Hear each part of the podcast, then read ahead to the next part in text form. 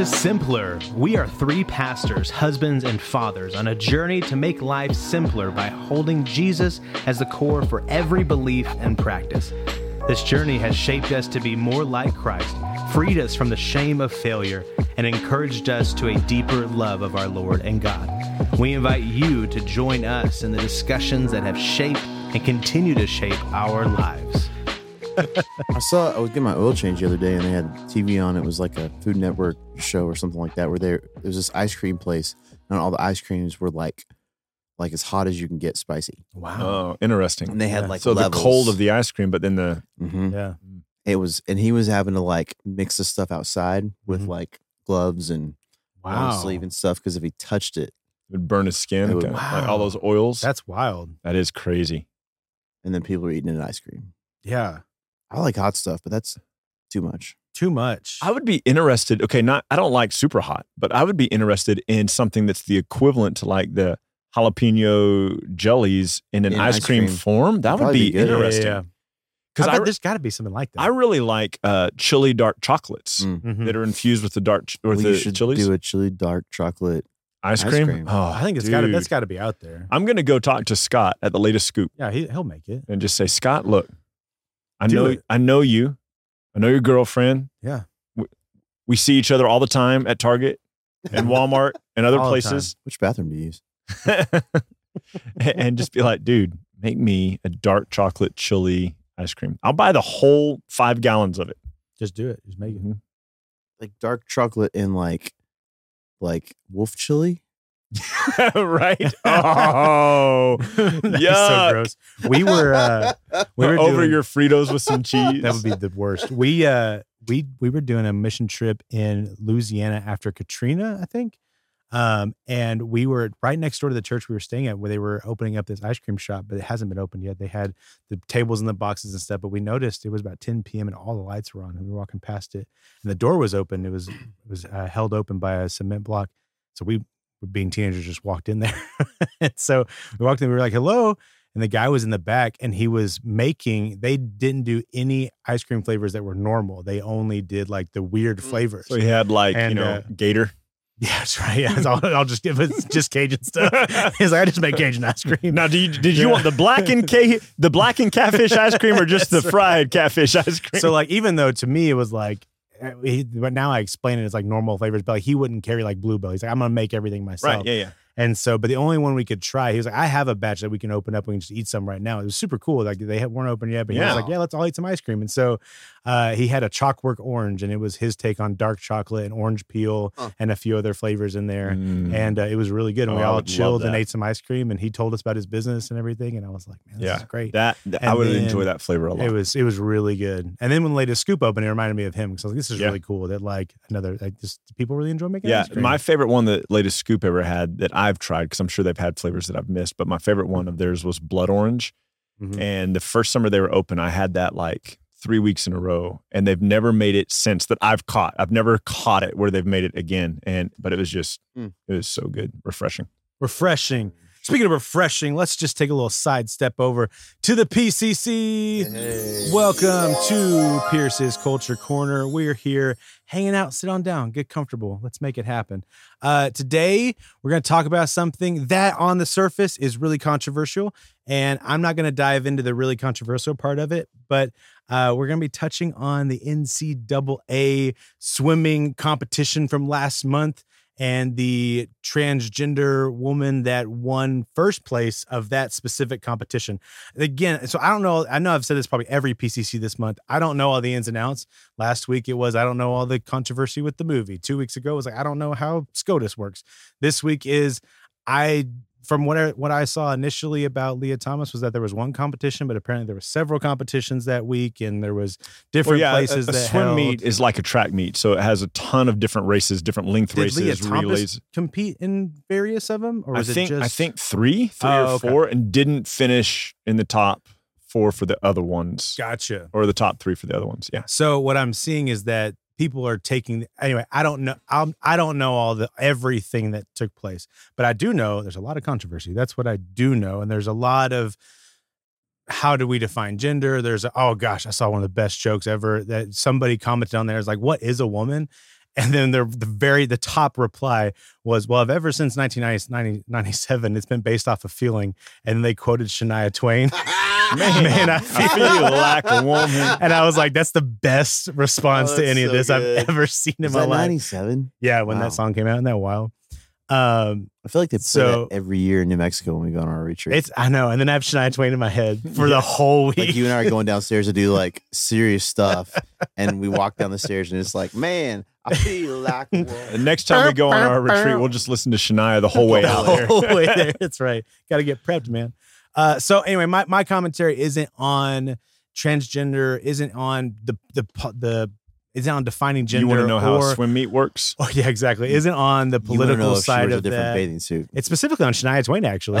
Just joking. um, what it is on was I began to think like, okay, now that that now they're broadening the question of like how should we divide sports? If culture is going to go this way and define gender differently than we have ever, how then do we divide or should we divide sports? And so I began to research and look into like how have we divided sports and initially, the divide was back in the original Olympics was divided based off like social stature. So only men could compete because socially they were higher than women. But then it diluted into, well, we're going to divide based off of physical stature. And the easiest way to do that was men compete and women compete separately. And then even within some of the male only sports and female only sports, you have to even subdivide within that. Look at boxing, look at uh, MMA fighting. Like you have to have heavyweights and lightweights. And so the reason why there is separate, but how we understand separating um, within sports and competitive events is in regards to phys- physical um, feats would be based off of maybe fairness is a wrong word, but but fairness of competition. Like um, the the example that I used earlier was that we would never say that Conor McGregor is a bad fighter if we threw him in the octagon with the heavyweight champion of the world, but like he would get demolished. Like that's I mean I actually I shouldn't say that holistically, but like but like because Conor is a light is is a light is a lightweight, right? So I'm speaking out of my realm here. Yeah, there's a ton of categories. So, but yeah. there's a lot of categories. So like, but Conor's in his in his division of this past year, right, was top, right? He's pretty good. Okay, Yeah. pretty good. Um, yeah. So again, I don't know I all the mean, he- names. I don't know all He's these people, he's not but- as good as he used to be. He just Okay. got beat Oh, did he really? Yeah. again. Oh, okay. My Yeah, bad. like- my bad. I'm no, so sorry. No, no, no, but just no. I mean, like he he came back for that. Like he he's he's a beast. Like Gotcha. yeah, he's a good Okay. fighter. phenomenal fighter. He's had a rough couple of years in some of his things. But- and He's so done. for it's all those fans, I apologize. it's yeah. I mean, side note, like it's it's been about Con- the the brand Conor McGregor. He's really good at his brand. Gotcha. George St. Pierre and- yeah. was a really, really good MMA fighter. Like, Emphasis there is lightweights and heavyweights Yeah. within their. You're looking at their divisions. Within You're the rules, to to your point of boxing and MMA, not- Mhm. it would be difficult for someone who is a you know, flyweight a going up flyweight against a versus super heavyweight. Like they could do, they could get some hits in, probably do some damage. It's just, it- it's it's to your point. Like Mhm. it's not a fair It- competition. well, Yeah. it's uh, it's how uh, my mind just went blank. What's it called? UFC. It's how the UFC was before Dana White bought it and took it over. oh, it was just anybody. Yeah, it was. Oh, it was just like a straight up cage match. yeah, you'd But roll there are up. probably less rules. I'm assuming back. No, then, too. exactly. It wasn't sanctioned. It, Oh, like wow. it was hard to see what you would get See, paid. I- so Dana White bought it. I think sanctioned Conor it. McGregor could take on a heavyweight if there weren't rules Right. Mm, Yeah. I You know what I'm saying? see. Like, yeah, yeah, yeah. because he's fast. He's he can Yeah. punch hard. But like if you can kick a dude in the nuts, you can win a fight. You know what I mean? That's So, true. Yeah. Like, yeah. That's how you win against me. Um, so that's o- the only way, right? oh, okay. Good to know.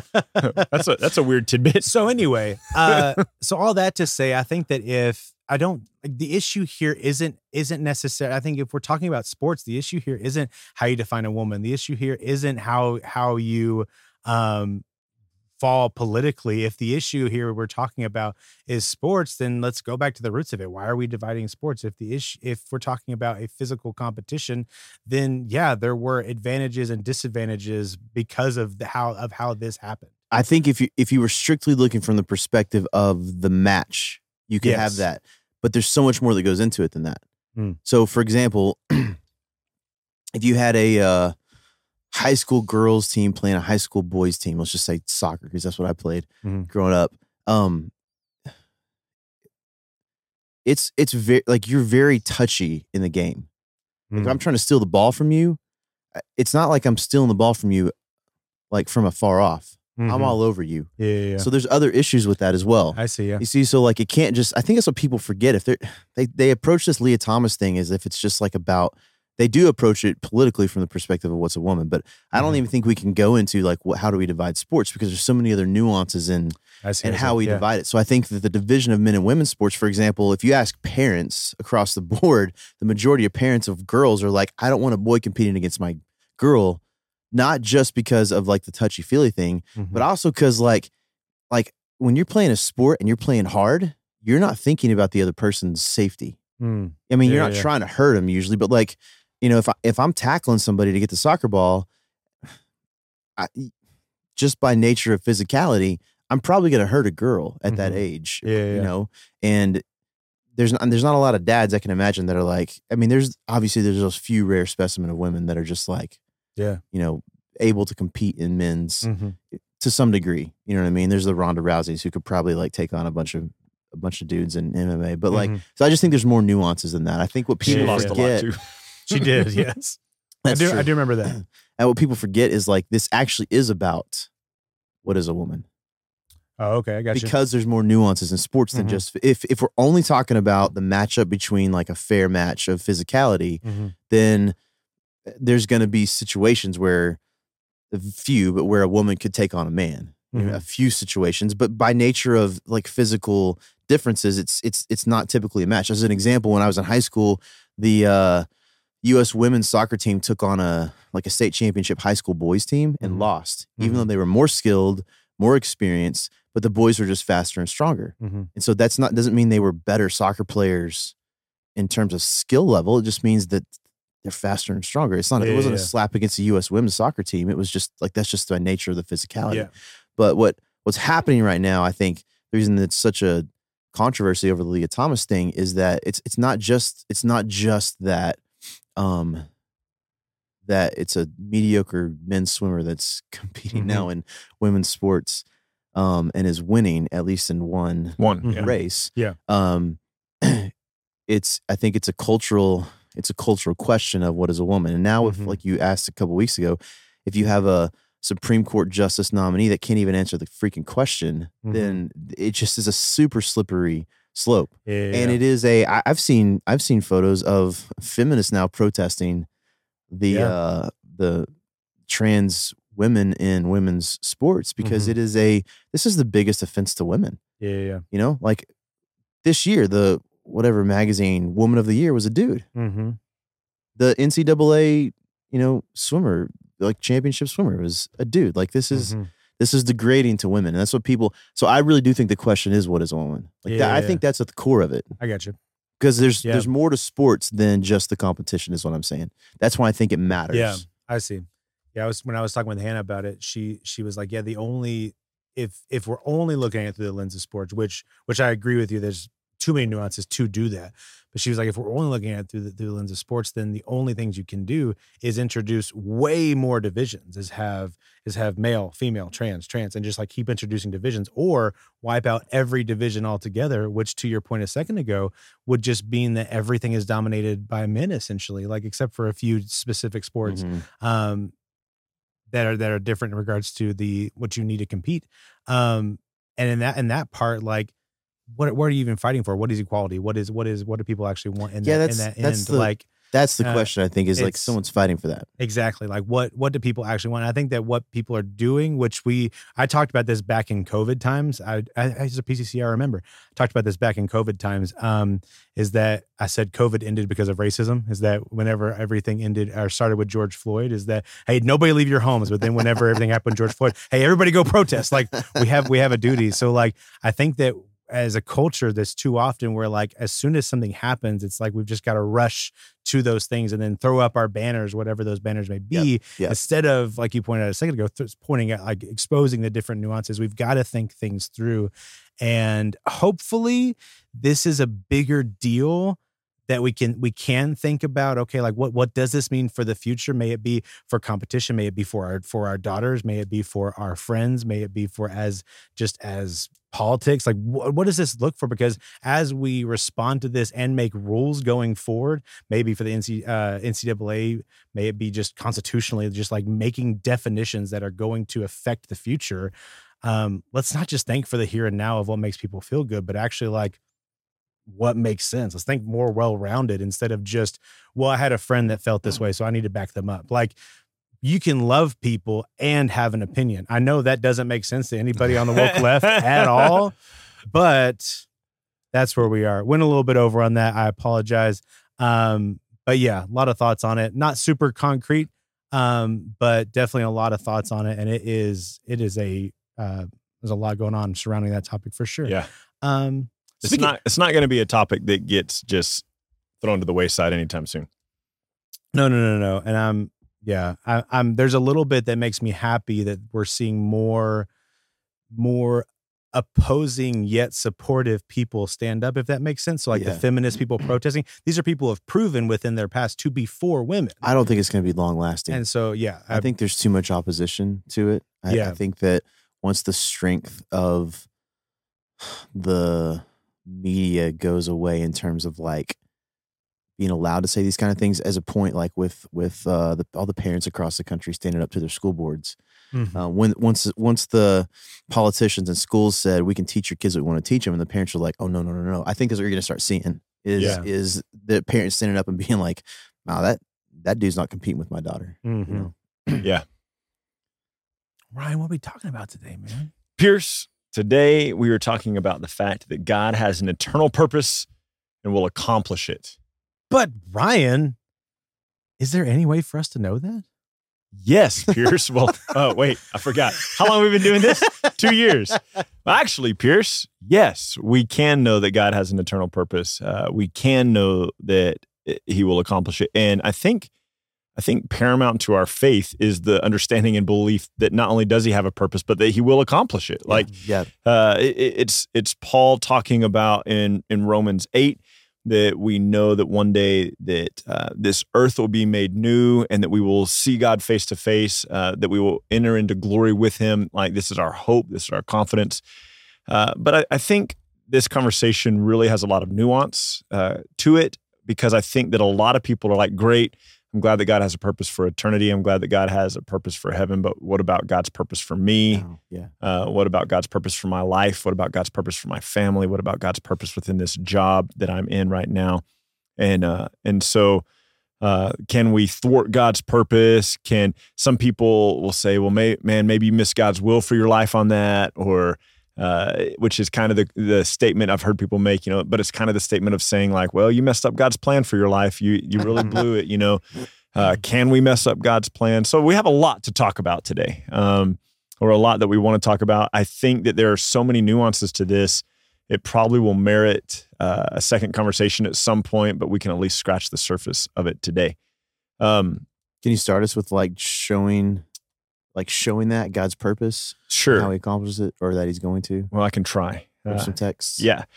So, uh, so first of all, um, the the eternal purpose of God. Uh, I think if you've been listening to Simpler podcast for any length of time, you know that we stand that the eternal purpose of God has been redemption through Christ. Uh, what we call often, and I think rightly so, the gospel, the good news, this message of Jesus. And that has got, been God's eternal purpose. Um, nothing's going to derail that. Nothing's going to um, uh, nothing's going to like keep that from happening. Mhm. Uh, God made a promise to Abraham. He said, "Through you or through your your line, the whole world will be blessed." That's a prophecy about the coming Savior, the coming Messiah.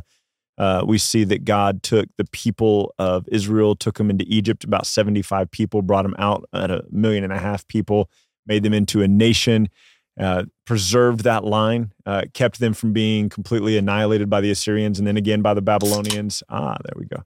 And then by the Persians, preserved them, brought about Christ. Like it, it- when we see the prophecies that deal with uh, Christ coming and being born in Bethlehem and being raised in Nazareth and who his parents were, his mother a virgin, like there's so many things that God has outlined that he said before. In fact, he even says in one of the prophets, he said, I, I said all these things before so that when they would come to pass, you would believe like that I'm God. Right. And so, so he said all these things beforehand so that people would put their faith in him and would trust in him.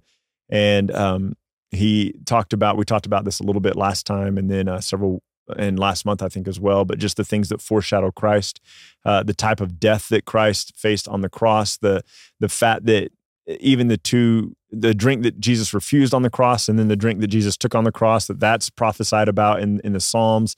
Uh, like uh, all of this came to pass and the confidence that we have as believers then is everything that has yet has has not yet come to pass will come to pass and that Christ will return and we will be glorified and we will receive new bodies and we will reign with Christ uh, forever and like those things are coming. And so so uh, for for the sake of of this podcast and tweak this language guys a little bit but for the sake of this podcast when we're talking about the eternal purpose of God we are talking about those things that that relate to Christ and the arc of the gospel, the story arc of the gospel, mm-hmm. Christ coming as redeemer, Christ being God, Christ coming again to to ransom the world to himself uh, and make the world new and bring all things to a completed end. So when at least that's what I mean. Is that fair? Like when we mm-hmm. talk about the eternal purpose, yeah. eternal purpose of God is is having to do with um, with Christ and and the the beginning and the middle and the end of the gospel message. Mm-hmm. Uh, as far as like I know that when Michelle and I married in 2000 and, December 2006, uh, six seven months later we moved to Longview, and a lot of people were like, "Man, did God tell you to move to Longview? Are you sure you're supposed to move to Longview?" And what they were really asking is like, how do you know this is God's plan for your life? How do you know that God's moving you to Longview?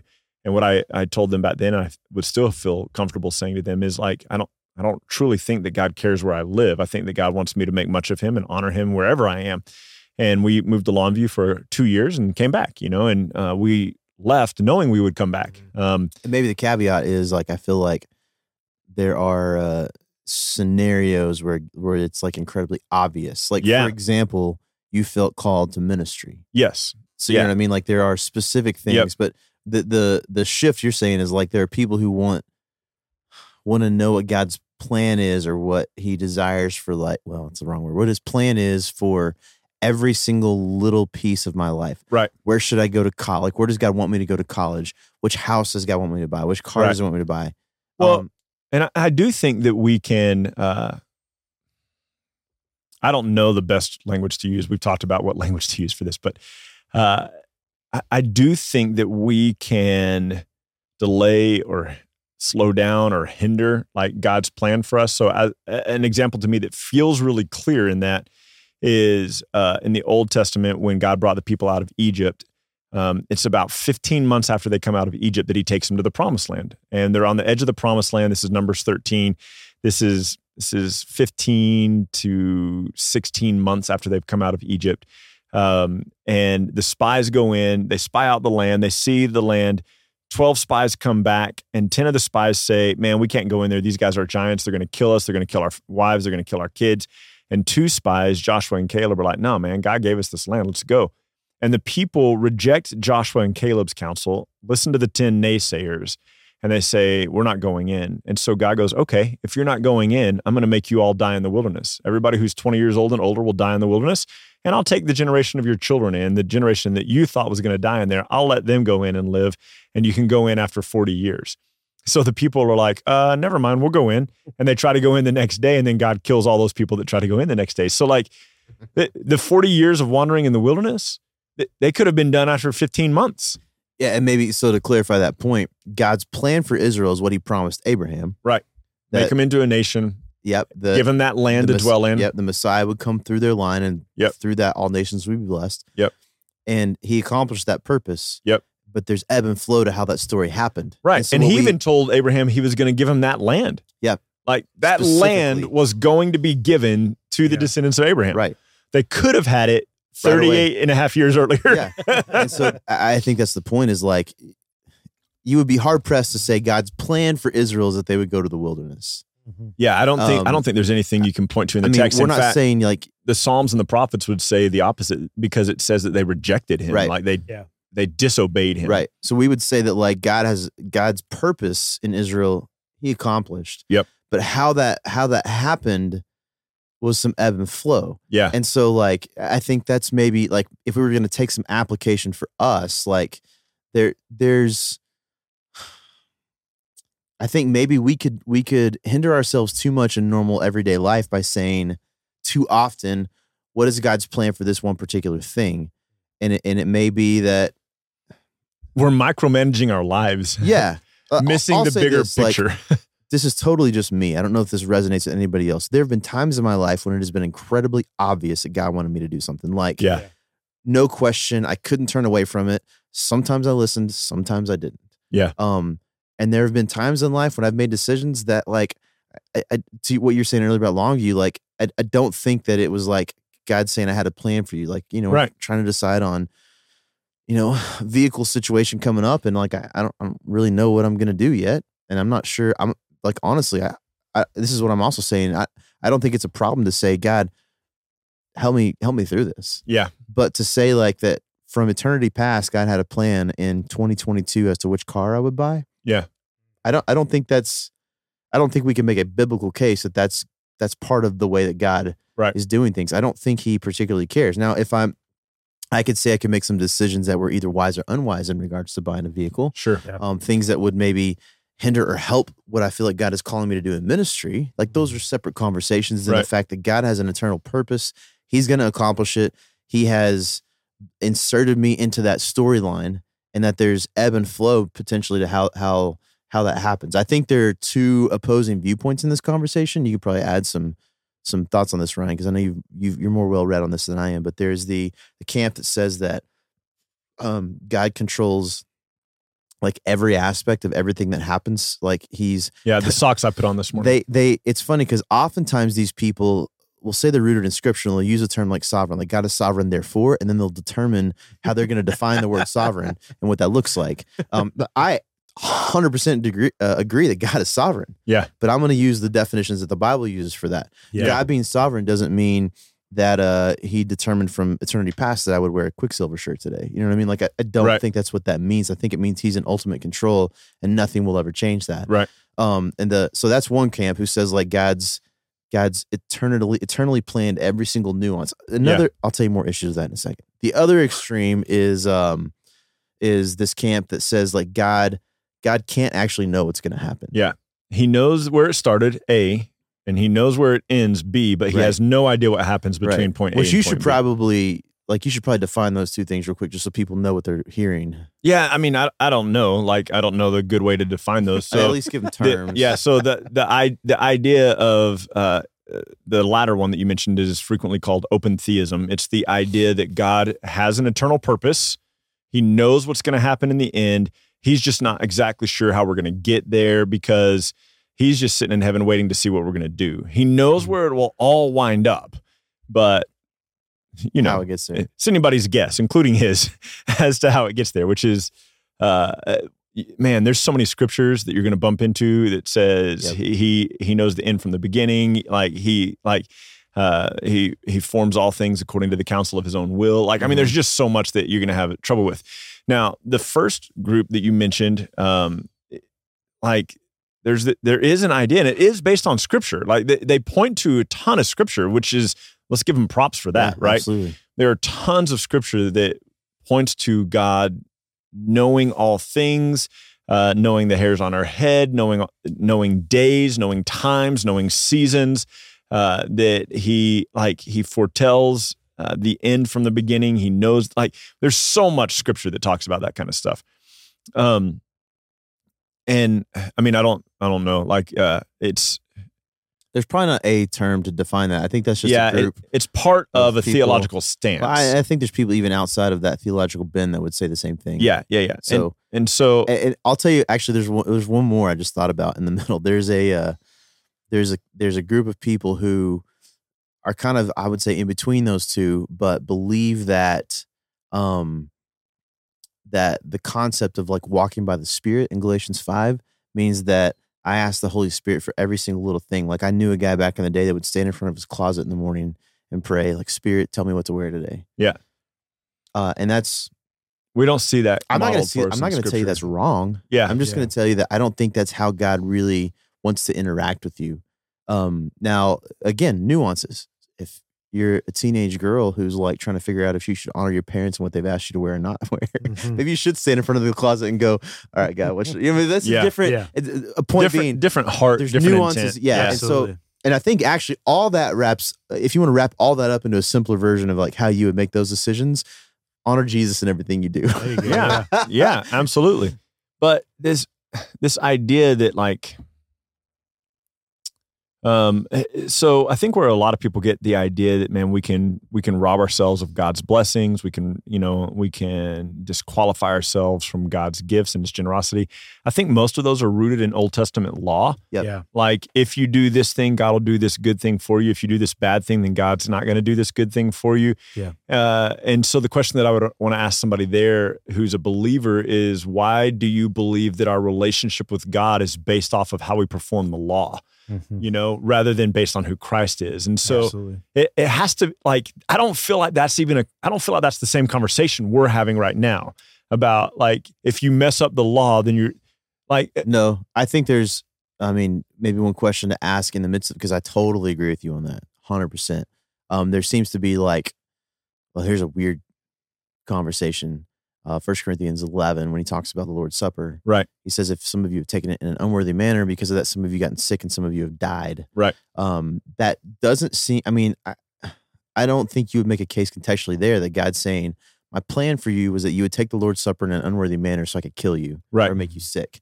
Right. I think what he's saying there is, I've given you, Paul's saying, I've given you this tradition passed down to you. Yep. And there's some of you who have done it in an unworthy manner, which, side note, we believe is not coming to the Lord's Supper with like unconfessed sin. What we believe is that he's saying you're doing it in a way that isn't pointing to Jesus. Yeah. Um, which is the point of the Lord's Supper is, is Mm-hmm. Jesus said, I'm basically changing the Passover, saying, Yeah. This is me. So for those of you who are just eating all the food and drinking all the wine without it pointing to Jesus, God's saying some of you have gotten sick and some of you have even died. Yeah. From that. And there's part of me that hopes that that's an intestinal thing. You know what I mean? Like you get food poisoning, you get real Oh, sick, or you get food poisoning. I don't know. I'm just, Yeah. anyways. But that I, I don't know if you would you would be hard pressed in that context to say that this was God's sovereign plan that these people would Yeah. take the Lord's Supper in an unworthy manner. Um, but this is also something where I think that there is a result of how they acted. yes. You know what I'm saying? Yeah. So like that is a single nuanced part of the conversation. I think. Yeah. I can't think of very many more things like that. I, I remember the prayer of Jabez thing back in the day. Oh, totally. I mean, like that. That 2000, is not August of 2000. That that is a, whether whether he knows it or not. That was a law based perspective. Yeah. Um. I, so I think that. I mean, are there things that we could miss out on in our relationship with God by our own doing?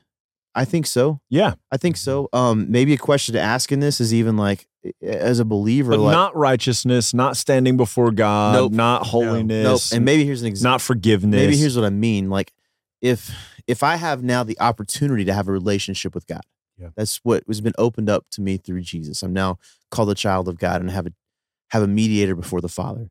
Um, well, that's probably about something else too. But anyways, I have a relationship with God now. Um, I, kind of think that there's an essence where we can take hold of that relationship in intensity, or we can take a hold of that relationship in less intensity. You know what I mean? Like yeah. I think there's texts. Uh, I think it's Colossians two that talks about um, um, we are being built up in Him. Uh, it's not usually translated that way. I'll have to find that in a second when we go on to something else. But that God, the idea that God is working in us as as believers, whether we know it or not, He's doing a work in us sure. to build us up. I think that's kind of the the concept of of Ephesians four. These people that are gifted to the church or gifts yeah. that yeah. Yeah. for the equipping of the saints that we are being built up. But I would say maybe Ryan, you can attest to this. Like, if you hadn't read the Bible so many times through the years, you wouldn't be at a place right now to teach the way that you do. Yeah. You know for what I'm sure. saying? So Yeah. like, I- I think that even if it was done in the wrong manner, like we would say Paul, um, the Philippians Apostle 1. Paul, yeah, he the majority of what he understood about the scriptures was from pre-relationship with Oh, yeah. Jesus. Yeah. and and so um how he i think how he utilized that understanding. He could have just been like, I know everything I need to know about the scriptures. I'm Yeah. good. Or he could have used that and said, now I'm going to build in my relationship with with God Yeah. through that understanding, which I think you see through the scriptures. So that's what Oh, I mean. yeah. Is like I think that yes, we're declared righteous in Jesus. We're good in the sight of God. Period.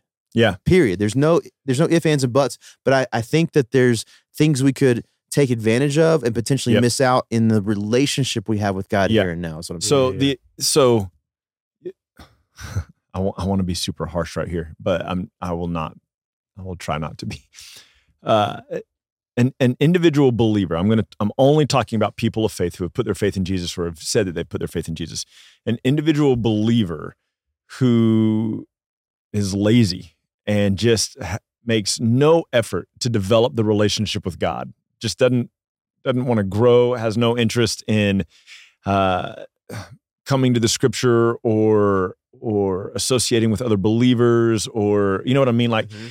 th- that believer's life will look very different than the believer who immerses themselves in the scripture and, Mhm. and surrounds themselves with godly people their Yes. lives will look very different all the while god's eternal purpose for the church and for uh, through christ unchanged Yep. completely unchanged Yep. and all the while your eternal position before god completely unchanged Yep. um, i don't i don't think it was god's purpose for me to marry michelle uh, uh, you know when i met her at 31 years old i am on this side of it incredibly grateful that i married Ooh, michelle okay, that's a phenomenal thing to talk about Yeah. because I, I heard that growing up. Like you should pray that God will let you meet the person He has planned for you to marry. Exactly. Yeah. Okay. Soulmates. D- does God have someone planned for you to marry? I have no idea. Here's here's where we would land. It's not in the scripture anywhere. yeah Well, There's no way for us to know that He does have that. So I would hate for my life to be like set on a path for some belief that's just an assumption that's not Right. actually there. I would rather know, man, here's what God wants of a marriage relationship. Yep. Yeah. and here's here's someone that I feel like fits that really well, has the same heart and passion for Jesus. Yeah. Our personalities fit well. We feel like we can do the life that that is is glorifying to Jesus together. Like a- ask those questions because Yeah. you can know those things from the scriptures. right You can't know if this is someone God has planned for you. Here's what I mean. I think there's some people out there waiting. Like I just haven't found the person that God has set apart for me. yet. or agonizing over man i really like this person but i just don't know if they're the one that god has for me Right. agonizing over that instead of just asking the questions is this someone that i can proclaim christ with Right. And then there's the people who've been dating for four years and they just fight like crazy all the time and never have a good relationship. And they're like, but I just feel like this is the person God has for me. Yeah. And I'd be like, stop, you're stupid. Like, this Yeah. is not yeah. someone you should marry. Yeah. We Yeah, had those it- conversations. Oh man, I've had way too many of those conversations where somebody says, "Well, uh, I mean, like to the extreme." Uh, I forget the example or when it was. I'm really glad I don't know this guy because it would have ticked me off. But it's happened multiple times, so I could have been speaking about a lot of guys. But there was a there was a pastor in the late '90s, early 2000s that uh, started an affair, an, an adulterous relationship with his secretary or somebody else in the church or whatever. And some of the deacons came to him and said, like, you you're in sin, man. You need to step down. And he, and he goes, no, no, no, you don't understand. God's told me to do this, which we can say 100%. No, God did not tell you to do that. And so, so a lot of times people are Wow. wanting to justify their choices by God's plan or God's purpose. Um, and, and I think that when we, when we manipulate God's plan or purpose to suit our desires, yeah.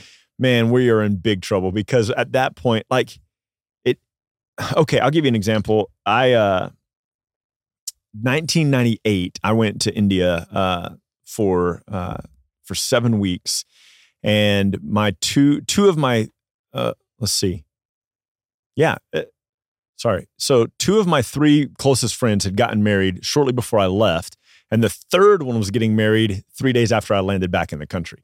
Uh, so within six months, my three closest friends were all going to be married, and I was a year older than all of them, and I wasn't even close. And so I spent a lot of time in India going, man, God, like, when am I going to get to be married? Right? like, I had lived with my friend Scott for the previous year, and he had been engaged to Charlene, and like, we talked about that a lot. So like, it was in my head a lot, right? Um, and and so I I went to India, and I was like, man, God, I want my wife. Bring me my wife. Uh, when I get back to the states, bring me my wife. Well, shortly back into the States, I meet a girl. She's a pretty girl and she seemed to like me and I liked her. So I was like, all right, cool. This is the answer to prayer. And we hated each other. like it was bad, like just so bad. But what I did uh, in arrogance and pride and whatever, what I did is I started telling people like, this is the girl, man. I'm I'm committed to this. Like I'm going to marry this girl. And I had a a ring, an engagement ring made for her. Oh my gosh. Yeah, you don't remember Mhm. this? I don't remember the ring part of it. Yeah. So uh, I had an engagement ring made, and I so we dated for nine months, longest relationship I'd ever had. Michelle and I didn't even date that long. like we were engaged Well, in, yeah, it's because you were 31 when you started dating. in like 10 weeks. But uh, uh um but this girl like her her parents hated me. Uh we didn't really like each other at all. We were fighting all the time. And you Um, sound terrible back then. Yeah, I was. there was a um we allowed the relationship to get way more physical than it should have gotten. And we weren't honoring Jesus in that. like We you kissed her. yes. Wow. Yeah, way too much. uh and uh, shut up. Trying to be serious. You know for what a I did in the 90s? I kissed dating goodbye. Oh gosh. Uh, and then then he kissed Jesus goodbye, but that's another thing. So uh so I remember I remember my good friend Scott taking me to this local coffee shop there in Lubbock and he set me down and he goes, dude, you, you got to break up with this girl. Like you've got to. Yeah. And this was maybe a month or two before I broke up with her. But in my mind, what I thought is, how can I break up with her? I've told everybody that this is the girl I'm going to marry. Then I'm going to have to admit that I'm wrong, and then I'm going to have to look like a fool. And I, th- I think honestly, I think our pride and our ego, Hmm. like, keeps us in places that we know this isn't where God would have me. Well, you know when God closes the door, he opens the Oh window. Uh, I, I tell you, one of these days, one of these days, I am going to write a paper. When God closes a door, sometimes it's because He intends to kill you. One of these days, I am writing that book. Like, because all my life I've heard people say, "When God closes a door," but like sometimes he- he's he's closing, like he's coming in, he's going, "All right, we need to deal with this." he's cl- closing the door because your time's up. you know, it's over. But but I think we do. It's I- funny that that it's it's never our fault in those scenarios, situations and scenarios. yeah scenarios. and and we what we do then and i i had some gracious friends so i was i had some people who loved me well through it when i ended up breaking up with her but but i think what we do to preserve ourselves is we what we do instead of saying man i was wrong is we say well god god wanted me to date her but then now god has told me he didn't want me to. And it and instead of dealing with the inconsistency of that uh you know we just were like it's it gets to be god's will the whole time. Mhm. and and what I will tell you is that nine months, um, I I was split, and I was teaching uh, a college Sunday school class at the church that I was attending at the time, um, and I was seeking to honor God in that. I was not seeking to honor God at all in my relationship with this girl. Um, there wasn't anything about our relationship that that looked good. Like it just it was terrible. Like it was just miserable all the time, and and what I did is I I put myself into a situation where for nine months, um, I I was miserable, Mhm. and specifically because, and I don't think that was God's purpose for my life. No. I I think I think if what I've told people in the past, uh, and si- but since that point is if you start dating somebody. Because you, I mean, how do you get to know somebody? A lot of times it's by dating, right? Like if they don't run in the same circles as you. So second or third date, I should have known that that girl was not going to be good. And so, like, I'm going, okay, God, is this the girl you have for me? And by third date, I should have been like, nope. and Well, and and what, you and, know? But and to be a little bit maybe like fair in your situation, m- most of us at that age aren't capable of recognizing that without some influential people who are wise in our life to help us see that. yeah, I I just don't think I, I don't think culturally we're at a place in culture where we are instilling that kind of wisdom in teenagers yeah, true. where when they go into their late teens and early 20s that they're ready to make those kind of decisions which sucks because they're feeling the the like tension of like I, I long to be in this long relationship with somebody and hormones and Yeah. I mean all that together like it's a fair place to be Yeah. and I just don't think we're we're not typically prepping our kids for that and I think that's that's important maybe for us as parents just to recognize we have an opportunity Yeah. to to not give our kids these stupid cliche phrases like we'll see where let's see what what woman God has planned for Yeah. you to our sons, or you know, we'll see what man God has planned for you to our daughters. But saying to our kids, hey, this is God's desire for marriage. This is Yeah. what biblical marriage looks like. Here's the kind of man or woman you're looking for because this is the kind of man or woman that you can do life with in a way where your marriage looks like this. Yeah. And then as they're going through life, they're able, instead of going, is this God's purpose for me? They can go, I know God has an eternal plan. Right. And part of that plan is is accomplished in the way that me and my marriage reflects the gospel of Jesus Christ. Right. And to do that well, I want to find someone who fits that mold. Yep. And you're not you're not saying like God, please bring the right one to me. You're saying God, please please bring someone into my life that I can accomplish Yeah. this with. Instead of it being like one singular person in the entire universe, now it's like because let's be honest, there's probably thousands upon thousands of people that fit that mold. Mhm. More than that, I've done the math. Uh oh. Believers? Yeah. Wow. How many exactly? Well, I mean, okay, so I want to know now. so what? How many people are we up to in the world? Seven and a half billion. Enough, yeah. So I- I'm just I'm just going to round it down, right, to seven billion, right? Yeah, understand. So this is what I used to do when I was single. I was like, okay, there's seven billion people in the world. Half of those are women. So we've got three and a half billion people. Uh, How do you know? It's got to be more. Did you not that. listen to the PCC this time? bear with me? I'm just joking. Shut up. so, So, and then, eh, and eh, you you go, okay. So how many Christian women are there in the world? You know, and eh, it's obviously not three and a half billion, but you know, you go, it's it's a lot. Like there are a lot of Christian women in the world. Now, out of pick a number, right? So we say there's 500 million currently Christian women in the world that are that are within dating range. you know, like they're they're not they're not going to be nine. Oh, okay. Yeah, yeah, yeah. You know what I mean? Yeah. Like, and so Anywhere between 10 and 80. yeah, right. dating, dating range. We- we used to joke with a buddy of mine in college because uh, someone said this to him at one point in high school, which was totally wrong. But he was like, if they shave their legs, they're old enough to date. so we mess with him like, uh, does she shave her legs? No. But uh, so 500 million is probably too many. So we'll we'll say 200 million probably in Yeah, that dating range. Now, this is taking a long time just to get to the number. yeah, but easily, easily only. I'm not a, a- even. I, I didn't mean to derail. I'm sorry. yeah, I'm not even attracted to more than like even half of those, right? And so you have to take that down. Eventually, you find out that there are a lot of girls who don't like a guy with a hairy chest. Too bad, they're out, you know. So like, Yeah. uh, but anyway, basically there are eight. There are eight. Eight? yeah. I mean, it's I'm I'm being tongue in cheek. Oh, okay. mean, like, but yeah. the point being, there are a lot of people. Yeah, like yeah, what, what what people say on a serious note. What people say is, um, I, I want to know if she's the girl for me. And what I do, I mean, I'm being dead serious now. What I do with somebody, a young man who will come and say, "Man, I just I like this girl, but I don't know." Yeah. I'll say, "Does she love Jesus?" And he goes, "Yeah." And I'm like, "Are you attracted to her?" And he goes, "Yeah." I was like, "Does she happen to like you?" And he goes, "Yeah."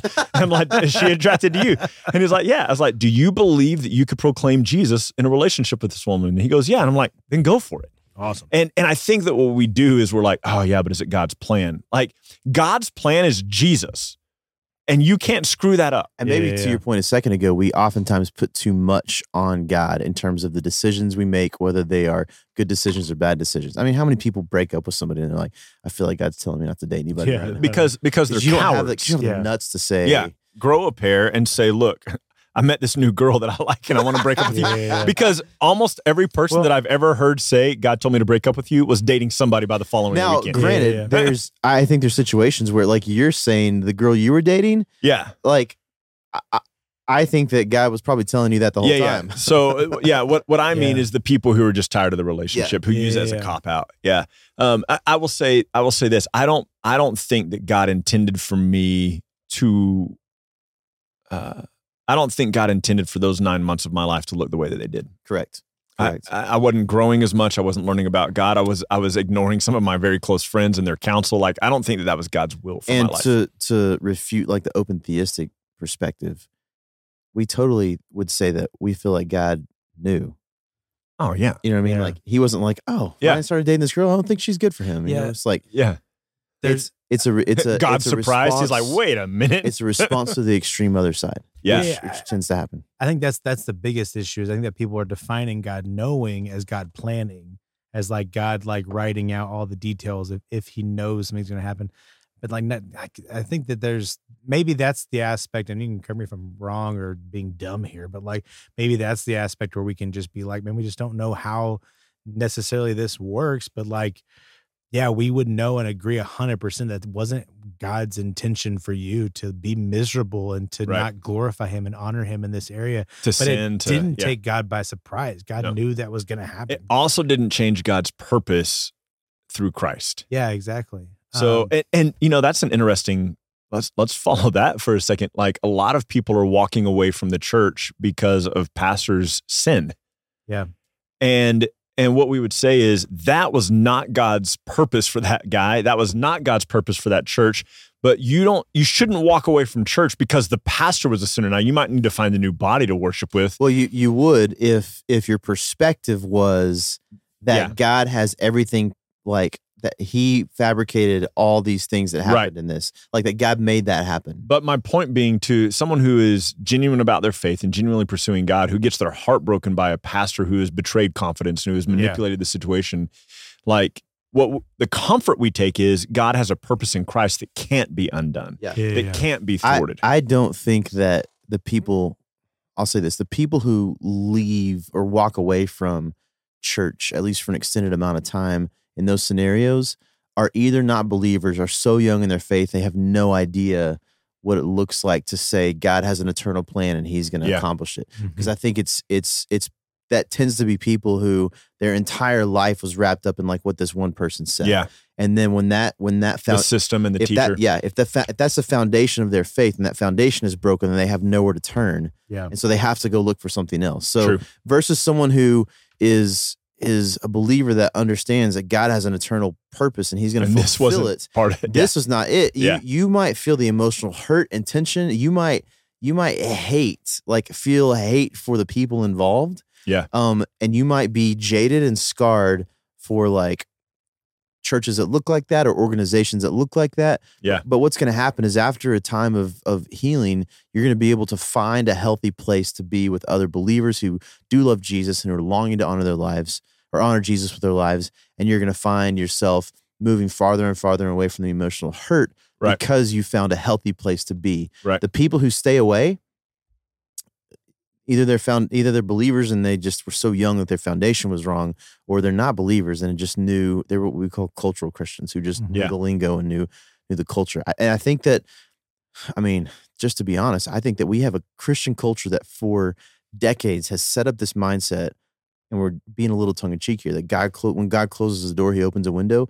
If that's the if that's the perspective and mindset that we've been teaching people in churches, then what we're setting them up for is failure when Yeah. your pastor has an affair Yeah. Mhm. or when you find out that, you know, the the person running the money at the church stole all the money, or you find Mhm. out that like your parents weren't the people you thought they were, or when you find out that your best friend's been doing things you didn't know Yeah. they were, you know, like all those things, as much as they hurt, it doesn't shake you foundationally because your foundation isn't in those people and it's not in those circumstances. Yeah. It's in Jesus. And you understand that in spite of those awful things, God's still accomplishing his purpose. Yeah. And that Mhm. can't ever be changed. Nothing we can ever do And then will change it. And then let's take that to one step further because I think that it's going to invite the question. Some people are going to go, why are all these awful things happening in the world? Because we suck. Mhm. Yeah. And it is because people reject God and are not in line with who he is Yeah, and even- his character. Even believers. Yeah. Like, uh, uh, we, And- we, we would say here, we all would agree, we're free of sin. Mhm. But what, I'm, what we mean by that, sorry, we're free from sin is what I'm what Yeah. I'm trying to say. Like Romans eight, we've been free from the law of sin Set and death free by from the, power, by the, the, power of Spirit. sin. So like we're not we're not obligated to live under sin as if as if we were before Christ. right. But that doesn't mean that we always make the right decision in in honoring God and what we do. Right. Mhm. We make stupid decisions still, and so that And the world who has rejected God is doing that. all the time, all the time. All the yeah, time, all yeah. the time. But none of this undermines God's eternal purpose, which is redemption through Christ. Yeah, not at all.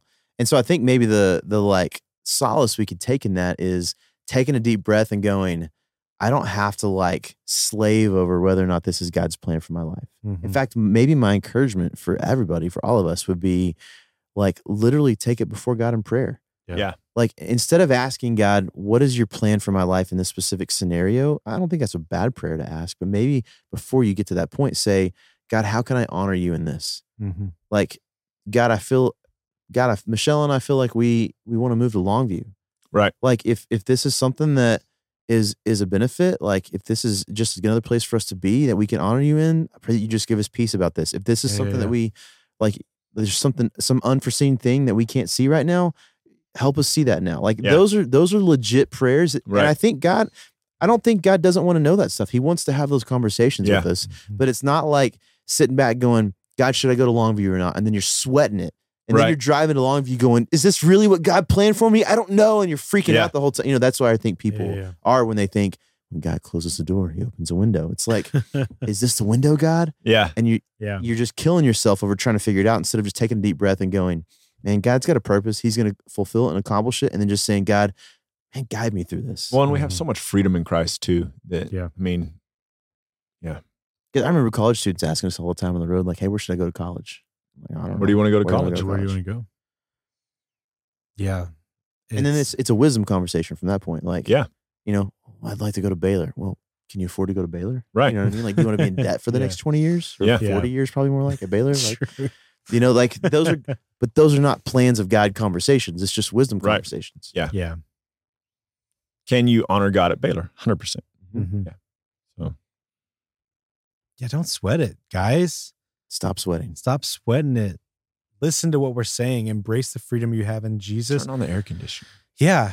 God God has what is it? God will accomplish his eternal purpose. God has an eternal purpose and he will accomplish it. You're not going to stand in the way of it. Yeah. Um, You can be part there of it. is you can be you can be part of it. You're invited to be a part of it. He's made a way Well, for you you. to- are a part of it. you are a part Yeah. of it. Yeah. Um, there are what is the term you used earlier, Micah? There's some ebb and flow Yeah. to it. to how the story um, goes. To how the story goes.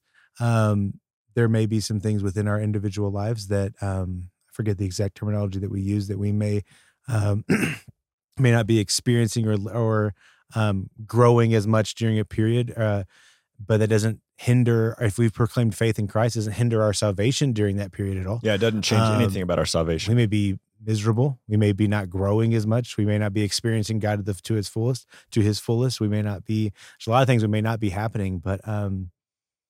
So our our prayer is that you can be free from a lot of those times. Mhm. Yep. Um. That that may it be a relationship like like Ryan's story. Um. May it be burdens with with jobs or just the world, just stress, those types of things. That those things won't hinder you. Um but rather you will embrace the freedom that you have in Christ and move forward in such a way where you know that you can honor him at this job or that job. You can honor him in this relationship or that relationship, um, and pray and seek for the wisdom to honor him fully, regardless of that.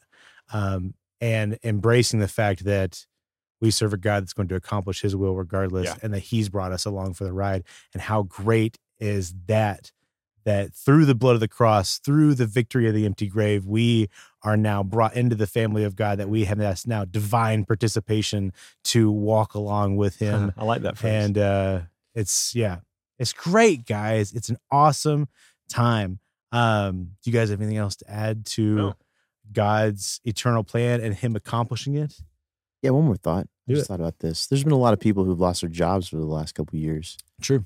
Um, and I think that's difficult. Mm-hmm. You know, to be in a situation where you feel like you're trekking through life and then something happens like that. Or maybe you find out that someone in your family is like terminally ill or has a you know illness or cancer or something like that. Um, I think maybe the the dangerous place to go is to go, God, why did you do this? Yeah. Mhm. Um, and the safe place for us to go is to say, God, this sucks. Help. Mm-hmm. Like Yeah. walk, walk me through this, and it- you will drive yourself mad trying to ask God, why did you, why did you do this? What's the Mhm. purpose of this? yeah, in- instead of instead of saying like, man, sometimes the world sucks, um, and sometimes things in this life suck, and the the the solace and hope we have is that Jesus said He'll never leave us or forsake us. Yep. Like He's the one Mhm. we can trust, and um, I've seen some of you do this that are watching and listening, like you're driving yourself mad trying to figure it out. Yeah. And I think that's important for us to remember is like in, in God's eternal plan, his purpose is fulfilled. Um, Yeah. And part of the ebb and flow sometimes is that things don't always go right, Mm-hmm. you know? And so I think we can't kill ourselves either trying to figure out why these things happened. Um, and I'll just tell you, it's a tendency for us to even think like, God, what did I do? Mm, Mhm. What I do wrong? What did I do wrong? And again with the with the one nuance I think in the New Testament would be like First Corinthians 11 or Ananias and Sapphira, which is a conversation to be had. But I mean, those, those are like not normal things, Extreme situations. extreme situations. So you know, you lose your job or somebody dies or, or or gets sick or cancer. Stop asking like, "What did I do?" and start start just asking God like, hey, "Walk with me through this." Well, and and God's eternal purpose hasn't changed. Right. And so in your successes and in the times when the world is kicking your butt, um go, okay, God, you still have an eternal purpose of Christ. So how do I take this Yep. and and use it towards that eternal purpose? Um, Mm-hmm. because because what we tend to do, sorry, Mike Pierce, you I guess we do have something more we're to say. closing. But Uh, but what we tend to do, Micah, is make ourselves the object of the action. And so, whether it's a success or a, or a butt kicking, we go, "Why is this happening to me?" Or "I'm so glad this happened to me." Instead of going, "God, how do I take these circumstances and use them to magnify your Yep. purpose, Mhm. which is Jesus?" Yeah, because if if the question is always is was this God's will, I think you're going to drive yourself mad. Yeah. uh, you you can't know that from the scriptures one way or the other. I think that that's not always just a straight up yes or no question question or answer to that question. Um, my mom died of cancer. You know. I don't I don't think that it was like something that God said. I think that my purpose was that my mom would live to 59 and then die of cancer. Um, but maybe it was. I point being like the heart we had to have in the midst of that was we're going to honor God in the midst of this chaos, Right. Mhm. not try to figure it out. You can't change it. You can't change yeah. the reality of it. But you, what you can do is have a heart and mind to say, God, I'm going to do whatever I can in this moment to honor you, and then let God be your source of comfort. Yep. Yeah. Sorry, that got Now we don't have at anything Now we know. Yeah. Now we're done. Lean upon Jesus, man. It's so much. It's so much simpler. It is. It is. It can be difficult, kind of like what you said a little bit ago about the job situation, different things like that. That can be within difficult situations. That doesn't necessarily immediately erase the hardness of the situation at hand Right. necessarily, but we have a firm foundation that is not leaving us alone Yeah. Mhm. um, we have we have solid truths that will not falter um, in, in Christ, and so lean upon that in the midst of that, knowing that this eternal purpose is not changing or um, faltering, and that we are now a part of it. And we join alongside God and ask instead of instead of making us the focus, we say, God, how can how can in the midst of this, how can we, um, how can this be used for your glory Yep. and for your purpose? Yeah, awesome. Well, speaking of awesomes, we're in Steven's studio. Steven's here. Steven's studio. Steven's studio. I've never. How would Sean Connery say said that? Steven's studio. what, what did you? You also said you tried to combine situations and scenarios earlier. You said like- sit scenarios, and then you kept going, and I was like, "That's the best thing." I don't even know, like, how to stop it. Yeah. I think they would. I did another one too where I mixed the two. I may have covered that one up a little better, but I was too far in on that one. Just- I can't even say. I can't even say what you said, but it was because then you just went back and you're like scenarios, and you just kept going, and I was like, I wanted to comment on it so bad, but you. If it was me, so- you would have commented I, on it. So I, I just I, can't- I, think, I think I was taking a drink and I was like, I just I want to get to the joke so fast. Uh, but but Steven's here. We're we're at the we're at the Garden Audio. Uh, go give him a follow on Instagram. Uh, just see what he's doing. See what he's got going on. Say thank you for Simpler. We love you. You're the best. While you're over there, check out at Simpler Pod. We are on Instagram and Facebook. Um, you're gonna want to make plans this May. You know what? For the Simpler Conference, Mm. May 13th and 14th, we've got the first ever Simpler Conference. The first ever. We got six sessions. We're making things simpler. The very last session is Simpler Live, where you get to participate in a live episode. So you're gonna want to be there for that. Guess what? Only ten dollars to be a part of it, but there's only hundred spots. So you're gonna want to get registered ASAP. So go to our social media. The links are posted on there. Or if you want the link right now, it's in the show notes. Or I'll even tell you the 456.org slash simpler pod, and you'll find that on there. Be sure to get registered. If you if it's already full, we're so sorry, but follow along on social media. That's where we're going to post our clips, posts, different things from the conference. So at Simpler Pod on Facebook and Instagram, that's where you're going to see everything on there um, yeah, you guys are awesome. Thank you guys so much for listening in, for subscribing, for getting the notification, leaving reviews. We thank you so much for being a part of these conversations. Let us know what you guys think. Thank you for diving in. We love you all. You guys are awesome. And as always, keep Christ's core. What could be simpler than that? We'll talk to you guys next week. Bye. Hasta luego.